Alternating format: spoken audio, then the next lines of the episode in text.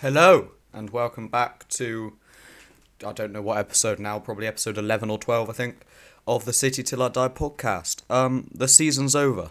The season is over. It's uh, been an odd season, hasn't it? Obviously, we had the massive three month break due to uh, the world pandemic, which wasn't ideal, was it? Um, it sacked Lee Johnson. We've had some very good results. We've had some very poor results. Um, we bottled being in the playoffs. Sounds a bit like a classic Bristol City season, doesn't it? Um, so yeah, last night we had Preston at home. Uh, last day of the season, obviously we drew one all. Uh, we had six shots on target, four shots off target. Preston had six shots on off target. Yeah, sorry, six shot. Yeah, six shots on target. There we go, and ten shots off target. We had fifty-one percent of the ball. They had forty-nine. Uh, we had four corners. They had seven. We had, we were offside three times. They were offside none. They committed eleven fouls. We committed ten. Um, the lineup last night was it was an interesting one. I'll tell you that. With Benkovic on the bench, if unless he was injured, then I'm not quite sure why Williams was starting. Um, so we had Bentley in goal, Vino, Williams, and Kalas as a back three, uh, with Pereira playing his last game for City on the right and Dasilva on the left. Uh, and then Nagy, Weimann, and Patterson in midfield, uh, Wells and Diédhiou. And then the bench, oh, sorry, Wells and Diédhiou up front. And then the bench was uh, O'Dowda, Watkins, Eliasson, Rowe, Benkovic, Wollacott, uh, Afobe, Massengo, and Palmer.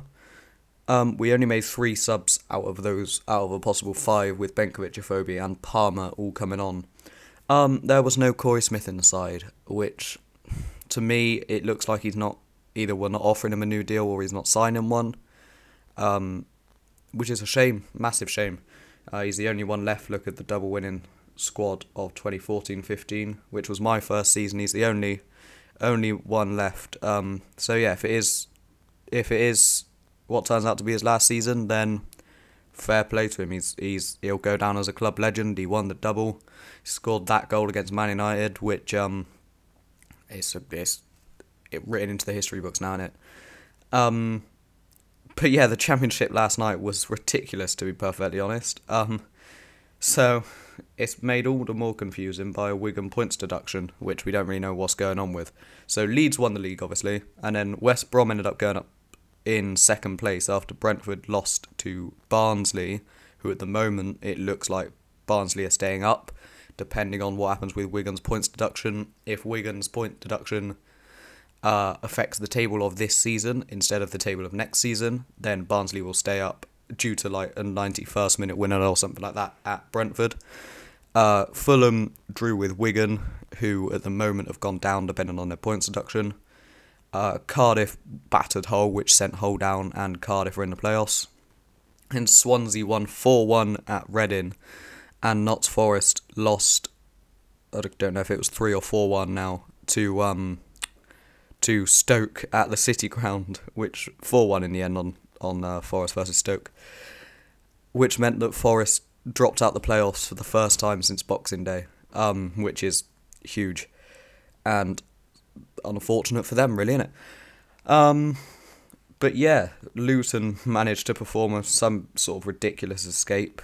Um, Huddersfield, it it was actually a very good uh, turnaround from uh, the Cowleys until they got sacked for some reason. I'm not quite sure what's going on there.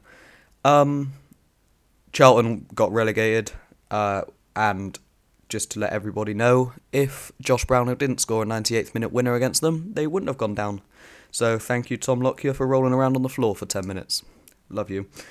And uh, yeah, so Hull, Wigan, Charlton went down. Uh, Leeds and West Brom got promoted. The playoffs is going to be uh, Brentford versus Swansea in one semi final, Fulham versus Cardiff in the other. So we could end up having a South a South Wales derby. I think that's what it's called anyway.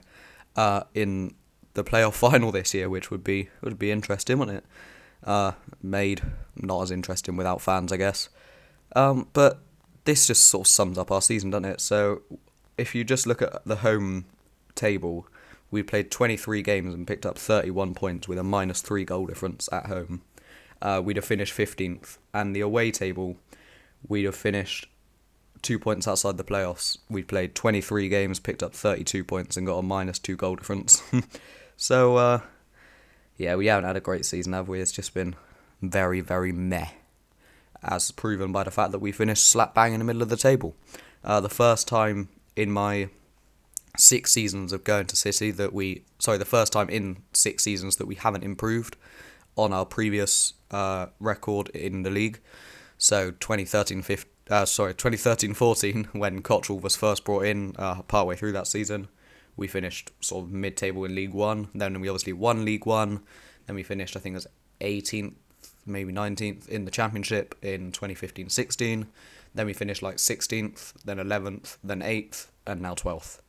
Uh, so we went backwards for the first time in a long time, um, which isn't ideal. Uh, it looks like Chris Hughton is the new favourite for the job uh, in terms of uh, Lee Johnson's successor, um, which will be interesting. Uh, Gerrard's reportedly turned turned the club down and sort of waved away any more rumours, um, which is fair enough.